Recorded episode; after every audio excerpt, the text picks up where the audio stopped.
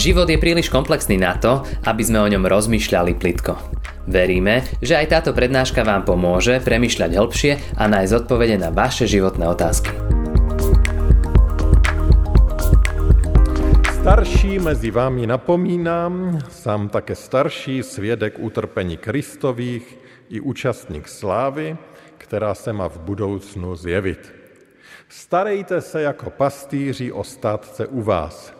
Ne z donucení, ale dobrovolně, jak to Bůh žádá. Ne z nízké zjištnosti, ale s horlivou ochotou. Ne jako páni nad těmi, kdo jsou vám svěřeni, ale buďte jim příkladem. Když se pak ukáže nejvyšší pastýř, dostane se vám nevadnoucího vavřínu slávy. Stejně se i vy mladší podřizujte starším. Všichni se oblečte v pokoru jeden vůči druhému. Neboť Bůh se staví proti pyšným, ale pokorným dává milost. Pokořte se tedy pod mocnou ruku Boží, aby vás povýšil v ustanovený čas. Všechnu svou starost vložte na něj, neboť mu na vás záleží. Buďte střízliví, buďte bdělí. Váš protivník ďábel obchází jako lev řvoucí a hledá, koho by pohltil. Vzepřete se mu, zakotvení ve víře. A pamatujte, že vaši bratři všude ve světě procházejí týmž utrpením jako vy. A Bůh veškeré milosti, který vás povolal ke své věčné slávě v Kristu, po krátkém utrpení vás obnoví, utvrdí a postaví na pevný základ. Jemu náleží panství na věky věků. Amen. Prostřednictvím Silvána, kterého mám za věrného bratra, vám toto krátce píšu, abych vás povzbudil a dosvědčil, že taková je pravá milost Boží. V ní stůjte. Pozdravuje vás vaše spoluvyvolená, která je v Babylonu a Marek, můj syn. Pozdravte jeden druhé políbením lásky. Pokoj všem vám, kteří jste v Kristu. Tady je konec dopisu, prvního Petrova dopisu. Skloňme se ještě k modlitbě. Děkujeme, pane Ježíši, za tu příležitost otvírat tvé slovo. Děkujeme, že můžeme přemýšlet nad tím, co nám chceš říct. A tak tě prosím, aby to, co uslyšíme, šlo i do naší mysli, ale aby to nezůstalo ani pouze v mysli, ale aby se to dotýkalo našich srdcí. A to se může stát jedně tehdy, když ty, Duchu Svatý, vezmeš to slovo a budeš pracovat. Pracuj ve mně, pracuj v nás a použij si to tvé slovo ke tvé chvále a k našem proměně. Prosíme o to ve jménu Pána Ježíše. Amen. Můžete se posadit.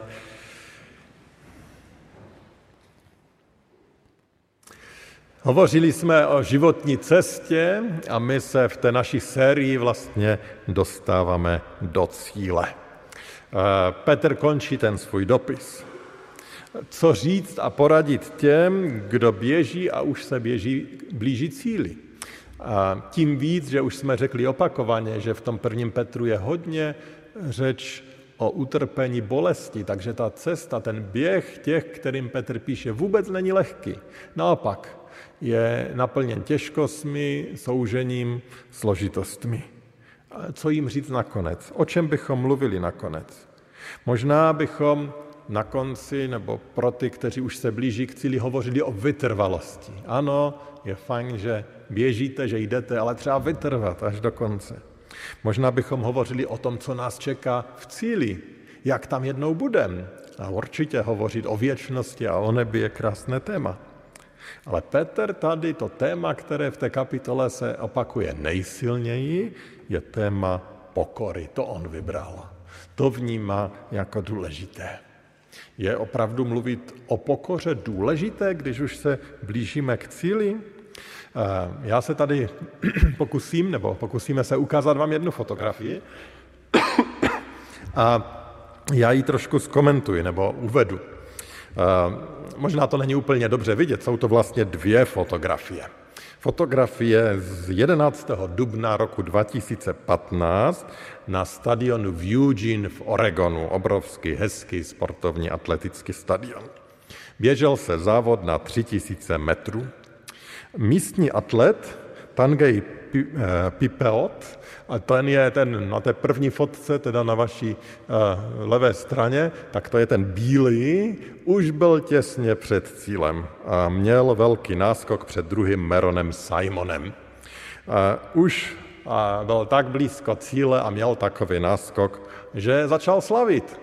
Zvedal ruce a oslavoval vítězství. Toho ovšem velmi zpomalilo a druhý Simon jej doběhl. A na té další straně vidíte cílovou fotografii, nevím, jestli to tam jde úplně vidět, no byli skoro bok po boku, takže se v prvním okamžiku ani nevědělo, jak to dopadlo, až cílová fotografie ukázala, že toho Pipeota opravdu předběhl v cíli ten druhý o 0,1 desetiny vteřiny. Slavil brzy, prohrál. Měl to jisté, ale místo, aby pokračoval dále, tak začal slavit. Ztratil pokoru, ztratil soustředěnost, stalo ho to vítězství. A tak mi to připomíná něco, to, že ta pokora jakási, že dokud jsem ještě na cestě, nejsem v cíli, k tomu životu prostě patří. Dokud jsme na cestě, potřebujeme usilovat o tu pokoru až do těch posledních momentů. Ještě totiž nejsme v cíli. Ještě potřebujeme s tou pokorou pokračovat v cestě. Co je to pokora? Byl jsem překvapen, že když jsem hledal, prohledával různé slovníky, teda především ty elektronické, tak jsem zjistil, že lidé mají opravdu problém tu pokoru zadefinovat. No co to vlastně pokora je? A ty definice byly velice rozdílné a některé bych řekl už na první pohled fakt divné a nemohl bych se s nima stotožnit. Slavný slovník Merriam Webster definuje pokoru jako svobodu od píchy a arogance. No, taky jenom přehodili zodpovědnost. Řekli, co pokora není, že pokora není pícha a arogance, aby do toho svobodný. Eh, co je pokora? A koukal jsem na nějaké definice, které jsem nacházel u různých pastorů. Eh, můj oblíbený pastor Timothy Keller ze Spojených států říká, že pokora není o tom, že si o sobě myslíme méně nebo více, ale že na sebe myslíme méně. Že prostě neřešíme především sebe sama pořád, ale na život je zaměřený na někoho jiného. Není to o tom, že máme mít nějaké slabé sebevědomí pokorně, ne, ne. On říká, je to o tom, že ten život není zaměřený na mě, ale na něco, na někoho jiného. Podobně pastor John Piper říká, že člověk je pokorný, nebo já můžu být pokorný, pokud cítím, myslím a mluvím, mluvím a jednám způsobem, který ukazuje, že nejsem Bohem, že nejsem tím nejdůležitějším, že tady je někdo mnohem větší. Tedy vše to prožívám, že Pán Bůh je ten, komu vděčím za vše dobré, co v životě mám. A potom ještě jeden citátek Martina Lutera, on tu pokoru úplně nedefinuje, ale říká, Opravdová pokora neví, že je pokorná. Kdyby to věděla, byla by to pícha. Pokora opravdu je taková velice zvláštní vlastnost. Když to zhrneme, tak musíme říct, že my křesťané jednoznačně věříme, že biblická pokora je ovoce Božího ducha, je božím ovocem, které roste tam, kde je Pán Bůh v centru života kde v centru života nejsme my, ale kde je Pán Bůh. A apoštol Petr nás v tom dnešním textu povzbuzuje, abychom o takovou pokoru usilovali. A říká, kde tu pokoru má být vidět v našem životě. O tom on mluví v tom textu.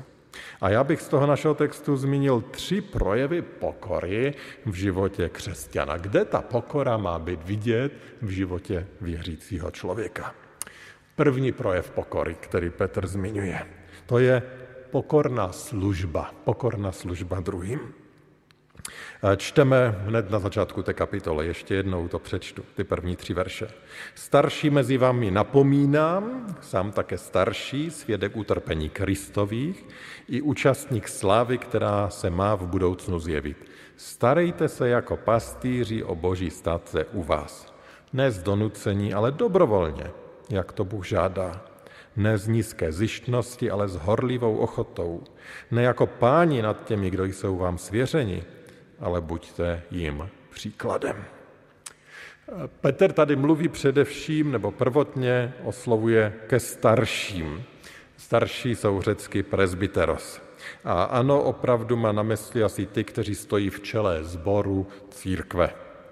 Inspiroval jsem se trošku kázaním bratra Edka, protože on měl ráno a já jsem ho slyšel a ten tam dobře připomenul, eh, nebo mě inspiroval v tom, že je dobré možná připomenout některým, kteří ani nevíte, jak to vlastně v tom našem sboru, v naší církvi máme. My taky máme presbytery. A to je přesně tohleto slovo. A my těch presbyterů musíme mít vždy nejméně 14 volených, plus jsou doplnění o pastory, diakony, vikáře. A tak máme volby, to, kdy se mají volit, kolik jich má být, to v Bibli samozřejmě nenajdeme. To určuje jakýsi předpis naší církve, aby ty naše sbory byly spravovány řádně. A u nás to je tak, že máme volby vždy na čtyři roky. Na čtyři roky jsou ti prezbyteři volení a podle velikosti sboru je taky jejich počet, proto v našem sboru je to prezbyteru 14.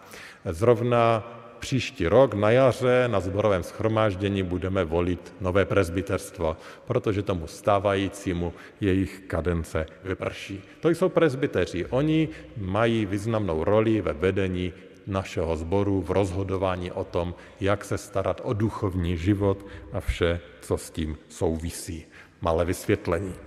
Na druhé straně myslím si, že do jisté míry můžeme říct, že starším je prostě každý, komu je svěřena nějaká zodpovědnost za druhé. Je starším pro někoho, kdo mu je svěřen. A tak svým způsobem staršími v tomto slova smyslu mohou být rodiče, kterým jsou svěřené děti a oni je nějak vedou, nějak formujou. E, staršími může být, můžou být vedoucí dorostu a mládeže, kteří jsou takovými staršími pro ty mladší dorostence, o které se starají, za které přijali zodpovědnost a mládežovce. Prostě každý z nás, možná s výjimkou dětí, je v nějaké pozici toho staršího pro někoho koho může doprovázet, koho může vést, komu může být požehnání. A tak si myslím, že to zdaleka nejsou slova pouze pro presbytery v tom úzkém slova smyslu, ale vlastně pro všechny, kterému Pán Bůh do života posílá někoho jiného. A co mají dělat? On tady nehovoří moc o tom přesně, co mají dělat, ale o tom, s jakým postojem to máme dělat. Říká, že máme pečovat, jako pastýř pečuje o stádo. Píše, že to máme dělat dobrovolně, nečekat, že nás někdo pověří. Máme sloužit s horlivou ochotou, ne s pocitem nadřízenosti. To všechno dohromady jsou vlastně takové jakési definice toho, co je pokorná služba. Pokorně sloužit, volá apoštol Petr. Služte těm, kteří jsou vám svěřeni, ale služte jim v pokoře. A tak když to říkám, tak si uvědomuji, že jako pastor bych měl být asi tím největším příkladem, takže vás chci zároveň tímto poprosit o odpuštění, když jsou situace, kdy v mém životě té pokoru nevidíte, když tam je příliš jakési píchy nebo něčeho zlého. A zároveň chci poprosit, abyste mě upozornili na to, když to v mém životě vidíte. A protože Petr tady říká, pokora je extrémně důležitá a pícha je něco extrémně destruktivního, co může rozbít všechno. A tak se potřebujeme o tu pokoru ve svém životě rvát. Pokud patříme Pánu Ježíši Kristu, tak Petr říká, no tak v tom případě budete pokorně sloužit. A tak ta otázka je, vidí Pán Bůh v mém životě, ve vašem životě, v našich životech tu pokornou službu? Někdy ji dokonce lidé vidět nemusí. Někdy je to taká služba, která je skoro skrytá lidským očím, je téměř neviditelná, tichá někde v rušku, ale pán Bůh vidí. A tak otázkou není, zda ji vidí pastor, nebo prezbyteři, nebo někdo jiný. Otázkou je, zda pán Bůh vidí to naše nastavení, tu naši pokornou službu. A Petr tady říká, že když běžíme do toho cíle, je důležité, abychom byli pokorní služebníci a to až do konce. Tak se doběhne do cíle. Ztráta pokory, jak jsme viděli v tom závodě, nás může okrást o vítězství. A pokorná služba naopak je znakem, že jdeme tím správným směrem, že se blížíme k cíli, že se blížíme k definitivnímu vítězství. To vlastně o tom hovoří apoštol Petr na konci toho textu, který jsem teď zmínil. A říká, když se pak ukáže nejvyšší pastýř, samozřejmě pán Ježíš, dostane se vám nevadnoucího vavřínu slávy. Když té pokorné službě vytrváte, můžete očekávat ten vavřín slávy od Pána Ježíše. První projev, první projev té, toho, té cesty na konci, té pokory je, že pokorně sloužíme druhým. Druhý projev toho pokorného života, který tam Petr zmiňuje, je, je pokorná, jsou pokorné vzájemné vztahy. Tak nejen služba, ale vlastně vztahy vzájemné, které jsou definované pokorou, které jsou pokorné. Pátý verš té naší kapitoly říká, stejně se i vy, mladší, podřízujte starším. Všichni se oblečte v pokoru jeden vůči druhému, neboť Bůh se staví proti pyšným, ale pokorným dává milost. Petr tady přidává další výzvu. Ta první je, on mluvil o starších a teď mluví mladším a říká, vy mladší se podřizujte starším. To jistě chápeme, i když bychom určitě se shodli na tom, že úcta ke starším se dneska už tak nějak moc nenosí. Na druhé straně tu stejnou větu řekl už kdysi Aristoteles, že už dneska lidi nemají úctu ke starším, takže asi vždycky se s tím trochu ty generace praly. Ale na druhé straně eh, ten vědecký rozmach jak si znevýhodňuje tu starší generaci a vidíme určitě pokles té úcty. Ale tady Petr nekončí a on eh, jde dále. Eh, on to rozšířuje a říká, vlastně nejde jenom o úctu ke starším, on říká, vy máte mít pokornou úctu jeden k druhému. Každý ke každému. Tak se má projevovat to vaše křesťanské společenství. A že máte v pokoře přistupujete ke komukoli z toho vašeho společenství. Nejen ke starším, nejen k autoritám, ke každému. A on tady hovoří samozřejmě především do toho kontextu církve a společenství věřících. V církvi máme mít pokorný přístup jeden k druhému. Nicméně ta pokora určitě nemá mít místo pouze, pouze v církvi.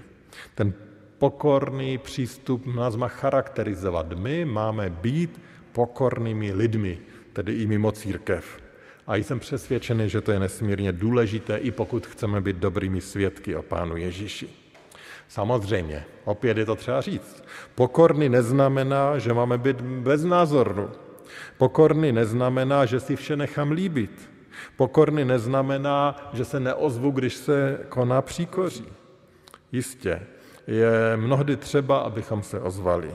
Mnohdy je třeba, abychom se ozvali třeba i kriticky.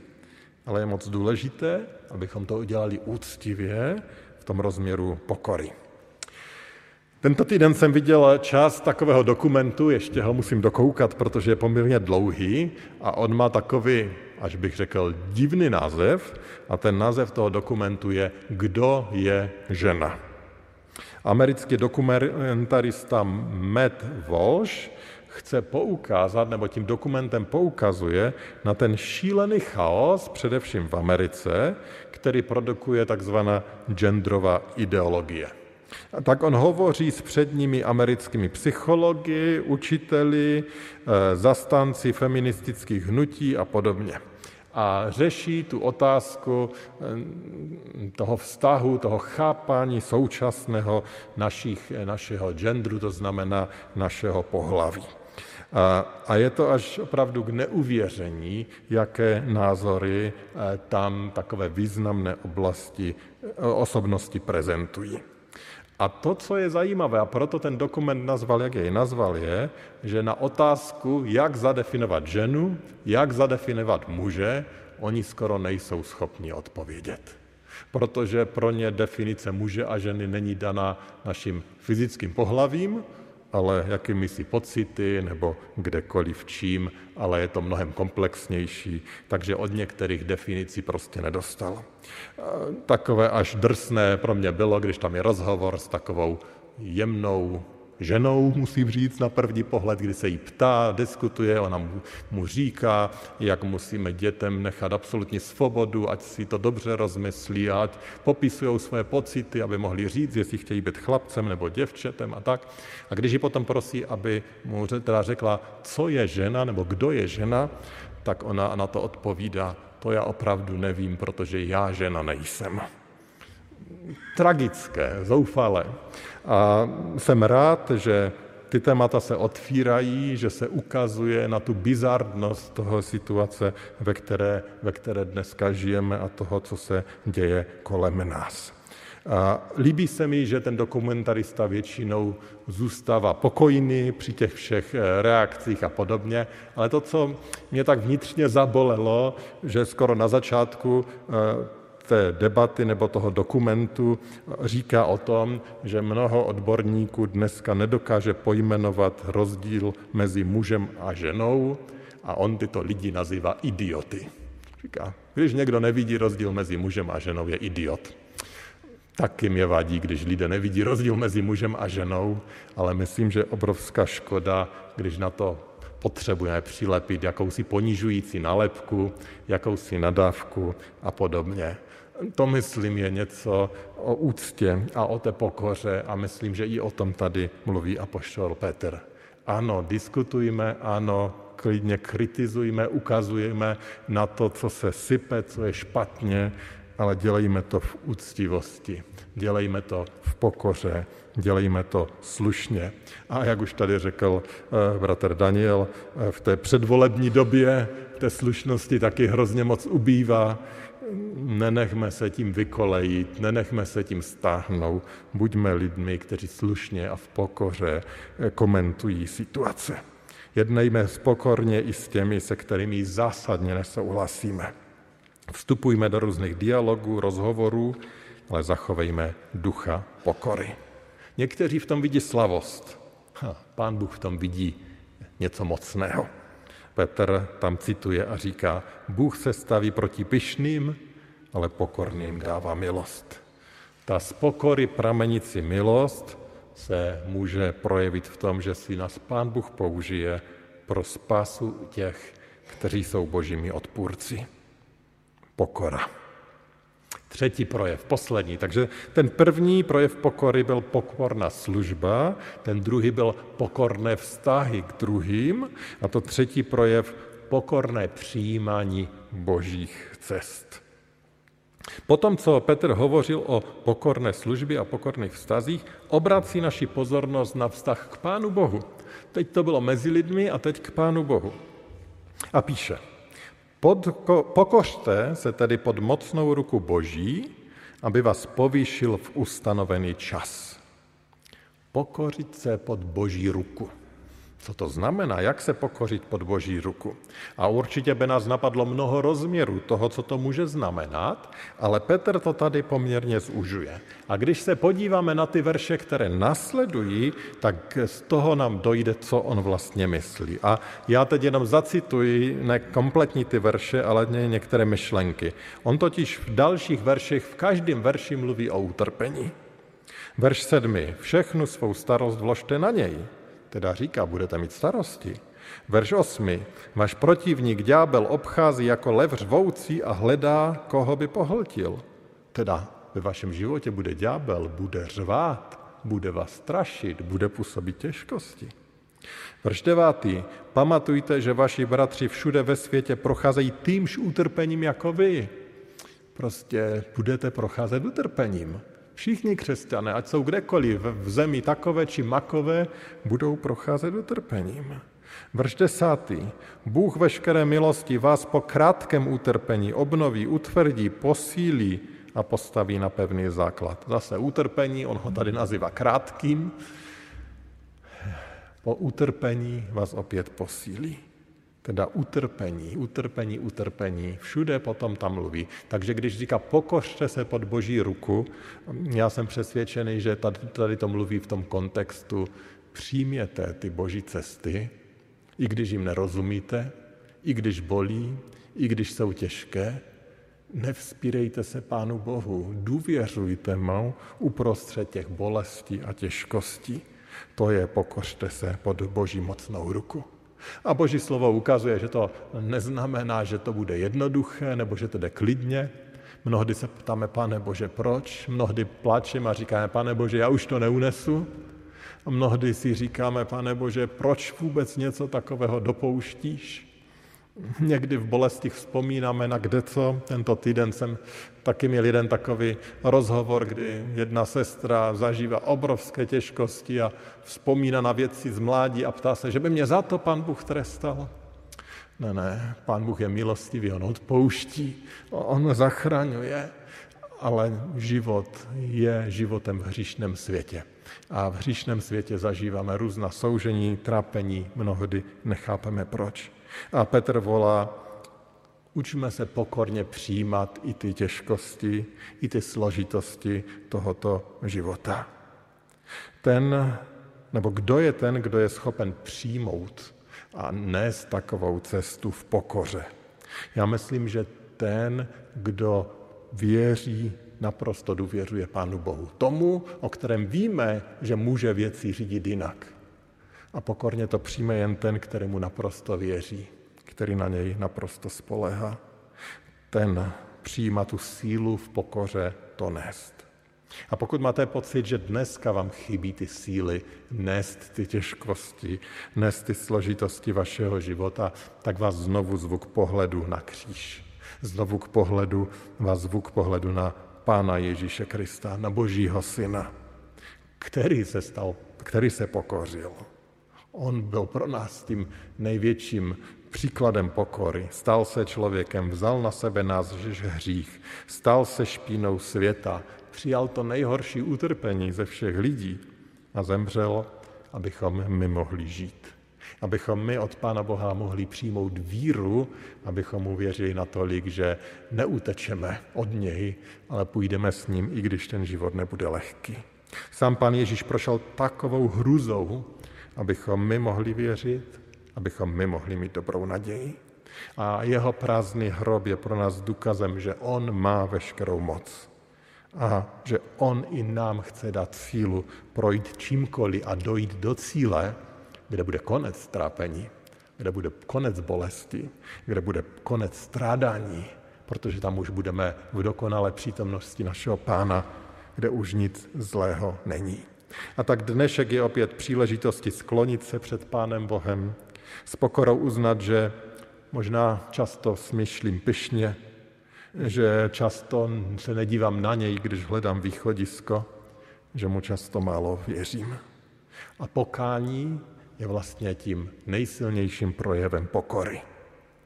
Kež bychom byli lidmi pokání. A potom i o nás bude platit, že jsme lidmi, kteří se před ním pokorně sklánějí. A v tom pokorném sklonění často nejasněji vidíme, jak on, pan Bůh, jedná. Zde se potom naplňuje to nádherné zaslíbení dané Mojžíšovi. Hospodin bude bojovat za vás a vy budete mlčky přihlížet. Kež nám Pán Bůh dá tu sílu pokorně nechat věci na něm, protože on bojuje. A my potom pouze zíráme nad tím, co on dělá. A tak, bratři a sestry, stále jsme na cestě. Ta cesta není lehká, ale sám Pán Bůh jde s námi a On bojuje za nás. Skloňme se k modlitbě. Pane Bože, děkujeme za to, že ty jsi před náma neskrýval že ta cesta bude těžká.